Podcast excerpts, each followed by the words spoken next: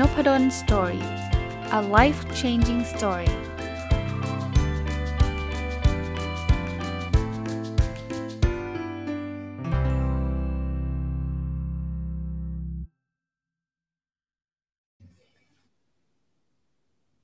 วัสดีครับ ยินดีต้อนรับเข้าสู่นพดล Story Podcast นะครับ วันนี้ต้องบอกว่าเป็นวันพิเศษอีกวันหนึ่งนะ ที่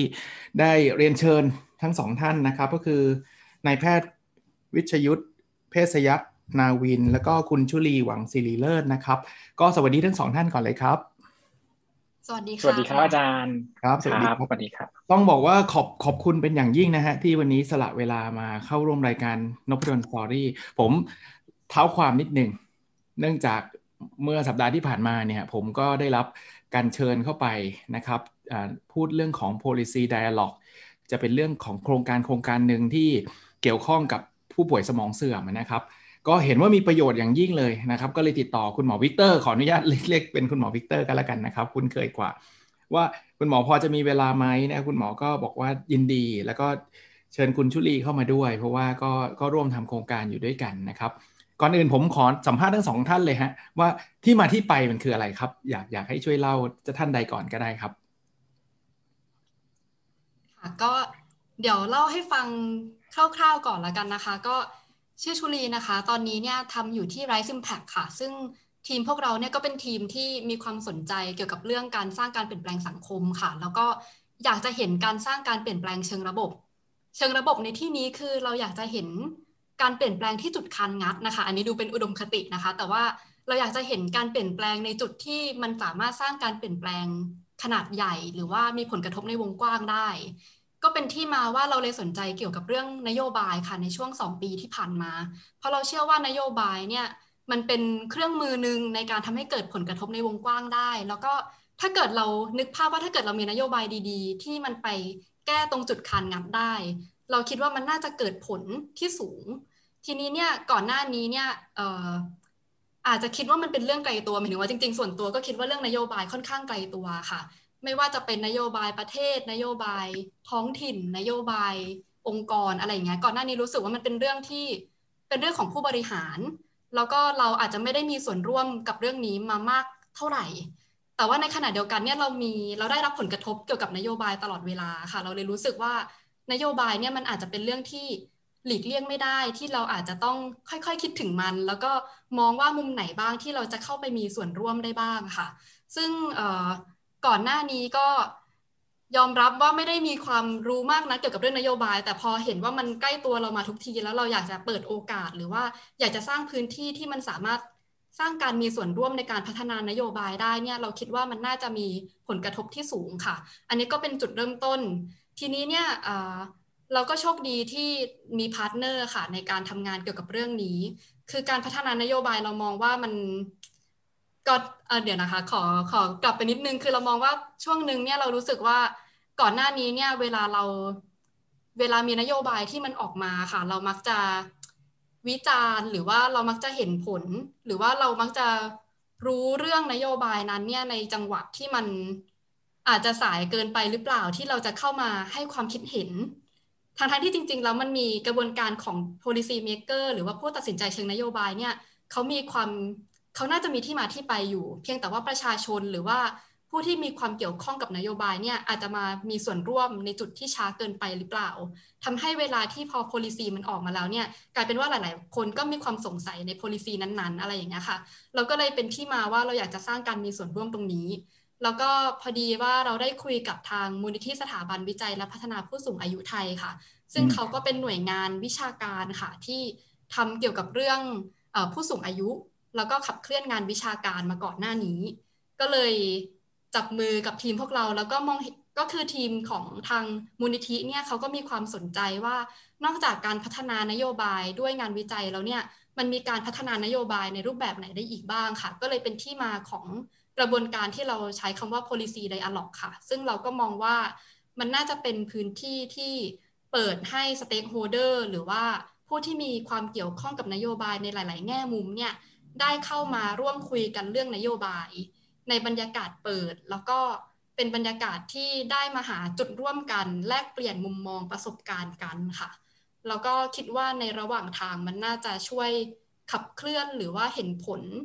ไปด้วยอย่างเช่นบางคนมันอาจจะเกิดซินเนอร์จีระหว่างทางได้เลยอะไรประมาณนี้ค่ะ โอ้ผมชอบมากเลยนะ เพราะว่าจริงๆ ผมก็ทราบนะครับว่าภาครัฐในเวลาเขาทำนโยบายเขาก็จะมาถามประชาชน แต่นี้มันเป็นอีกอีกทางหนึ่งนะ คือประชาชนกลุ่มกลุ่มเราเองเนี่ยเริ่มต้นในการในการผลักดันในเรื่องนี้ แล้วคุณหมอวิกเตอร์ครับเข้ามามีส่วนร่วมยังไงตั้งแต่ตอนแรกครับ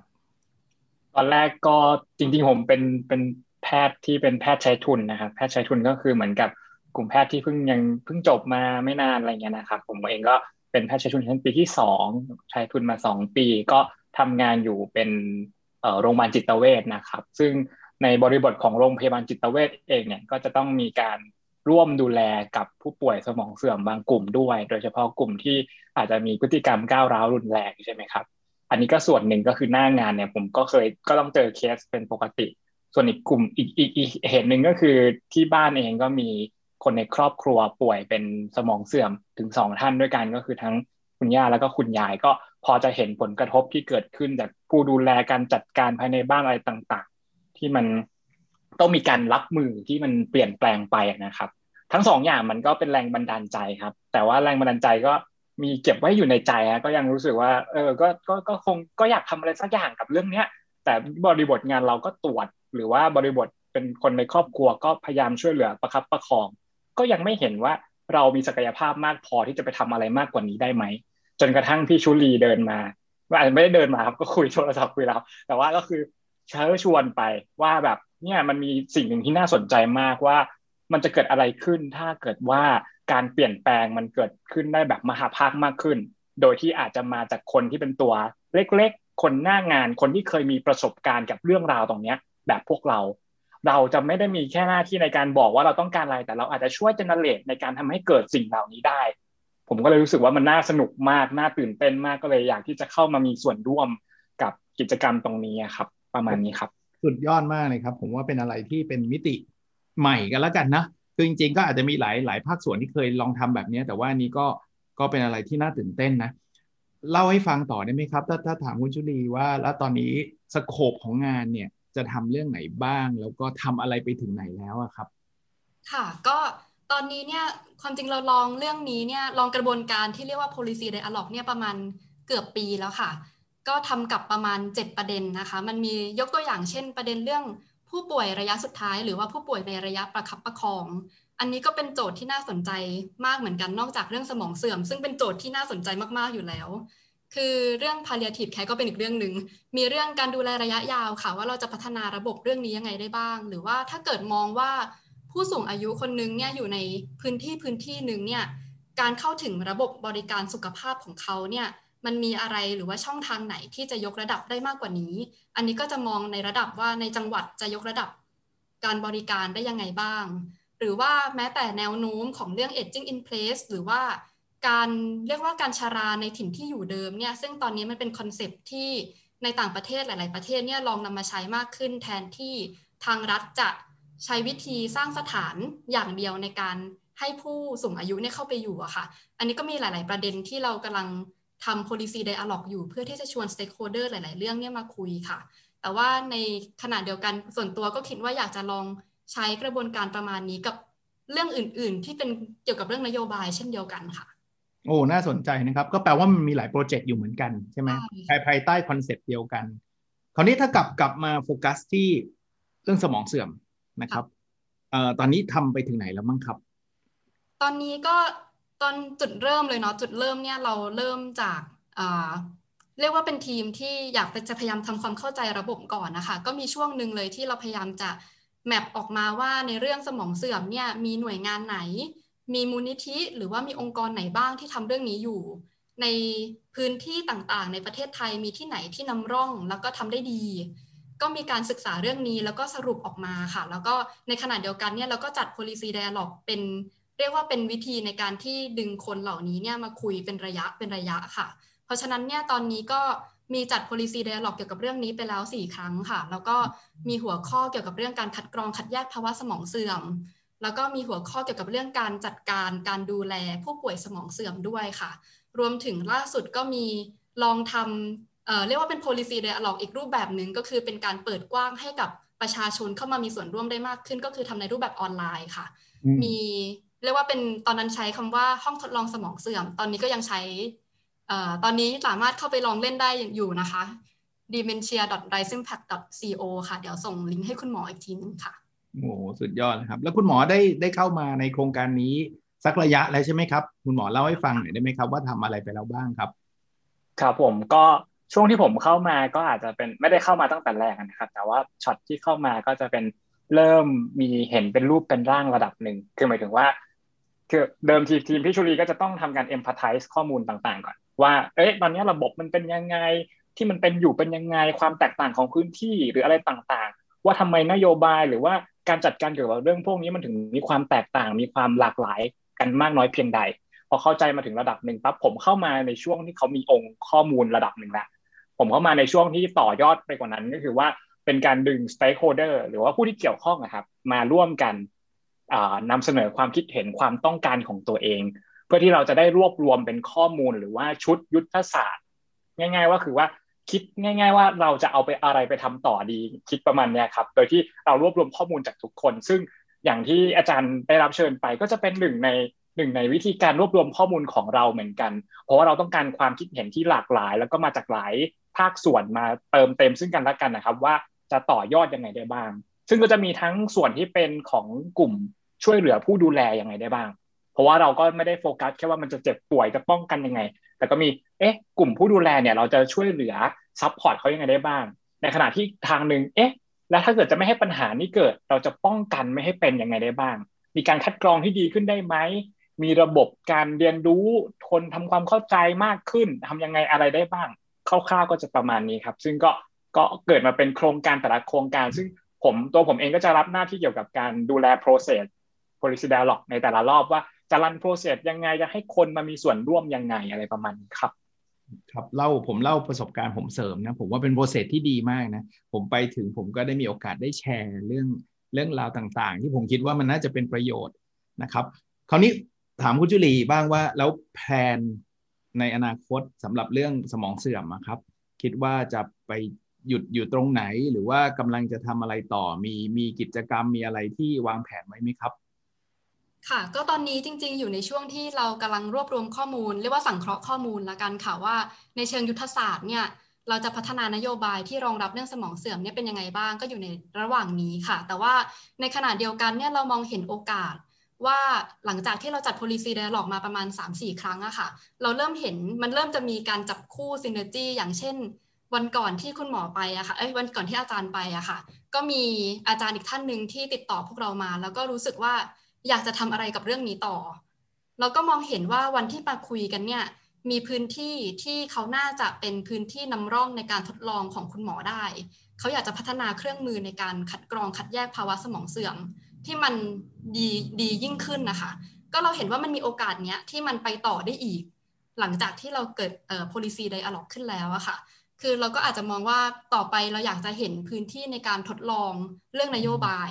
ในแบบที่มันอาจจะไม่ได้เป็นการนำร่องที่มันไม่สามารถขยายผลได้อะค่ะเราอยากเห็นการทดลองนโยบายในลักษณะที่เราออกแบบมาแล้วว่า มีโอกาสในการเอาไปทำต่อ หรือในขณะเดียวกันเนี่ยหลาย ๆ ท่านก็เริ่มมีการสื่อสาร แล้วก็ตัวเราตัวพวกเราเองก็อยากจะเห็นเหมือนกันค่ะว่า ถ้าเกิดหลาย ๆ คนที่เข้ามาแล้วสนใจเนี่ยอยากจะหยิบเรื่องนี้ไปสื่อสารเนี่ย ยังต้องการอะไรทางทีมพวกเราเนี่ยก็อยากจะเข้าไป support ตรงนั้น แล้วเกิดการสปินเรื่องนี้ในวงกว้างมากยิ่งขึ้นค่ะ ครับโอ้โหภาพที่อยากเห็น น่าสนใจจริง ๆนะครับ ผมว่าเป็นประโยชน์กับประเทศมากๆนะไม่ใช่แค่เรื่องสมองเสื่อมนะมันมีอีกหลายๆเรื่องเลย คือคือบางทีจะเราเราจะรอภาครัฐอย่างเดียวบางทีมันก็ไม่ทันนะคือเขาก็มีมีงานมีอะไรเต็มไปหมดเลยเนี่ยคราวนี้เราลุกขึ้นมาที่จะนำเสนอสิ่งเหล่านี้เอ่อ มองไงครับว่าสุดท้ายเราได้เราได้ข้อเสนอเต็มไปหมด เรามาสังเคราะห์เสร็จเรียบร้อยเนี่ยเราจะส่งต่อในในรูปแบบไหนบ้างเช่น ผมยกตัวอย่างจะไปที่กระทรวงไหมแล้วก็บอกว่าเนี่ยเราเราสังเคราะห์มาทั้งหมดแล้วประมาณนี้หรือว่า หรือจะเป็นเหมือนเหมือนเมื่อกี้ที่คุณชุดีเล่าให้ฟังครับ ก็คือมันมีคนมารับต่อเลย คือไม่ว่าจะเป็นภาคเอกชน หรือไม่ว่าจะเป็นคุณหมอไม่เลยเอามาทำเลยอะไรเงี้ยคือวางวางแผนไว้ถึงประมาณไหนครับ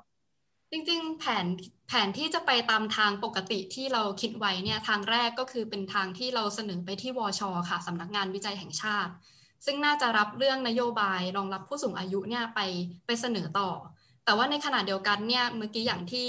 เล่าไปสนุกสนุกเมื่อสักครู่อะค่ะ ก็คือเรามองว่ามันเกิดการขับเคลื่อนไปในตัวได้ด้วย ซึ่งเป็นที่มาว่าอย่างวง policy dialog ในครั้งที่ผ่านมา เราก็มีการเชิญตัวแทนจากหน่วยงานรัฐ ซึ่งวันก่อนคุยกับวิกเตอร์แล้วก็ในทีมเหมือนกันนะคะว่าในหน่วยงานรัฐเนี่ยสมมติว่ายกตัวอย่างกระทรวงสาธารณสุข หรือว่ากระทรวงพัฒนาความมั่นคง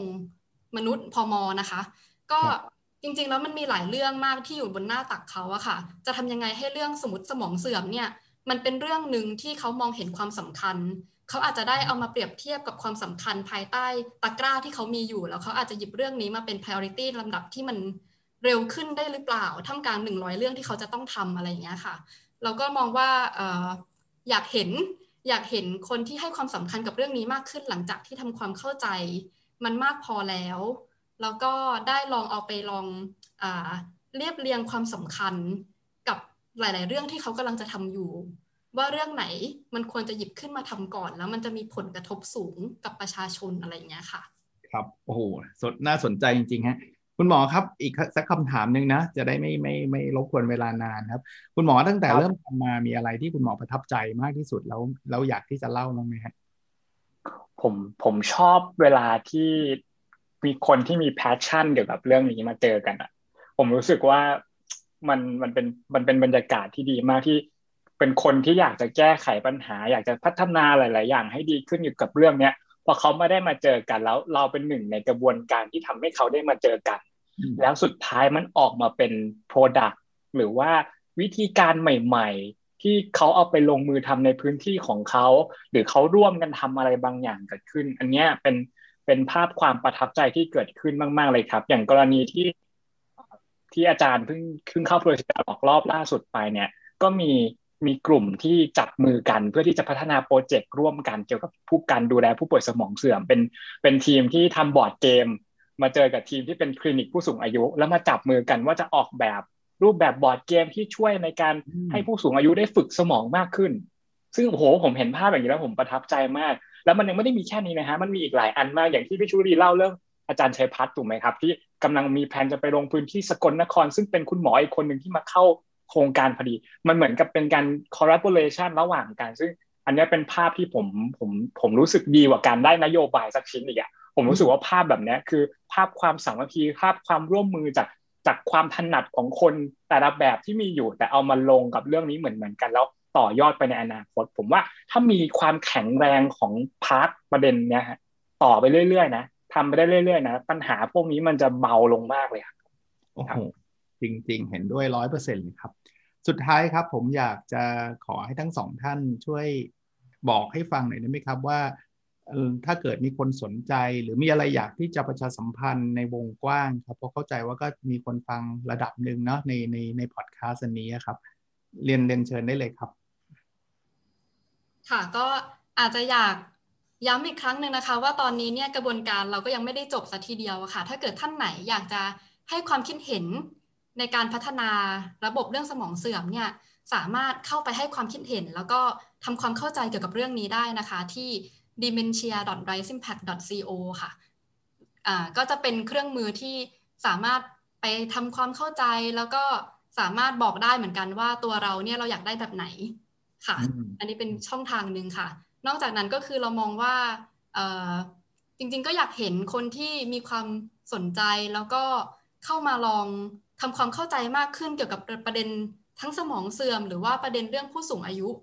ซึ่งเราคิดว่ามันเป็นแนวโน้มที่กำลังจะมาเร็วๆนี้ค่ะ ถ้าเกิดคนเริ่มพูดถึงเริ่มสนใจมากขึ้น คิดว่ามันจะมี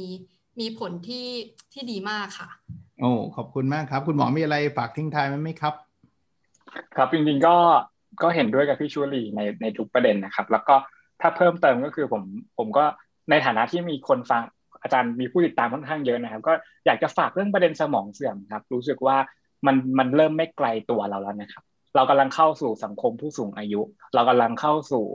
สังคมที่มีผู้สูงอายุมากขึ้น ซึ่งมันก็แน่นอนว่าจะต้องมีผู้ป่วยสมองเสื่อม ไม่ให้ให้เห็นให้รู้จักกันเพิ่มขึ้นเรื่อยๆ การทำความเข้าใจเนี่ยเป็น keyword ที่สำคัญมากๆนะครับ ถ้าเรารู้จักมันเร็ว เรารู้จักวิธีป้องกัน หรือวิธีการชะลอความเสื่อมตรงนี้อย่างน้อยมันก็ช่วยให้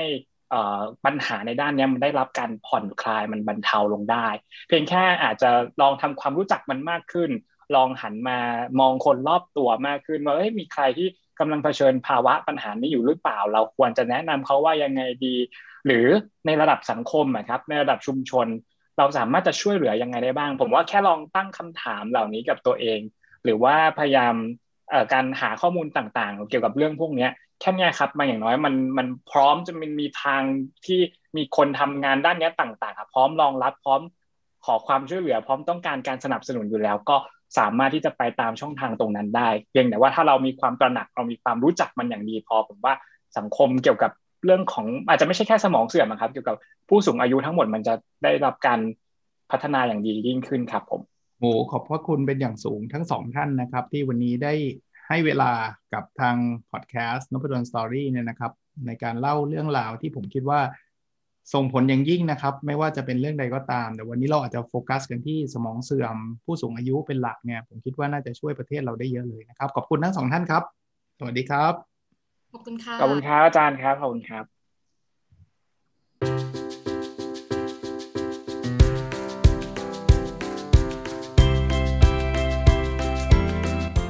n o p a d o n Story a life changing story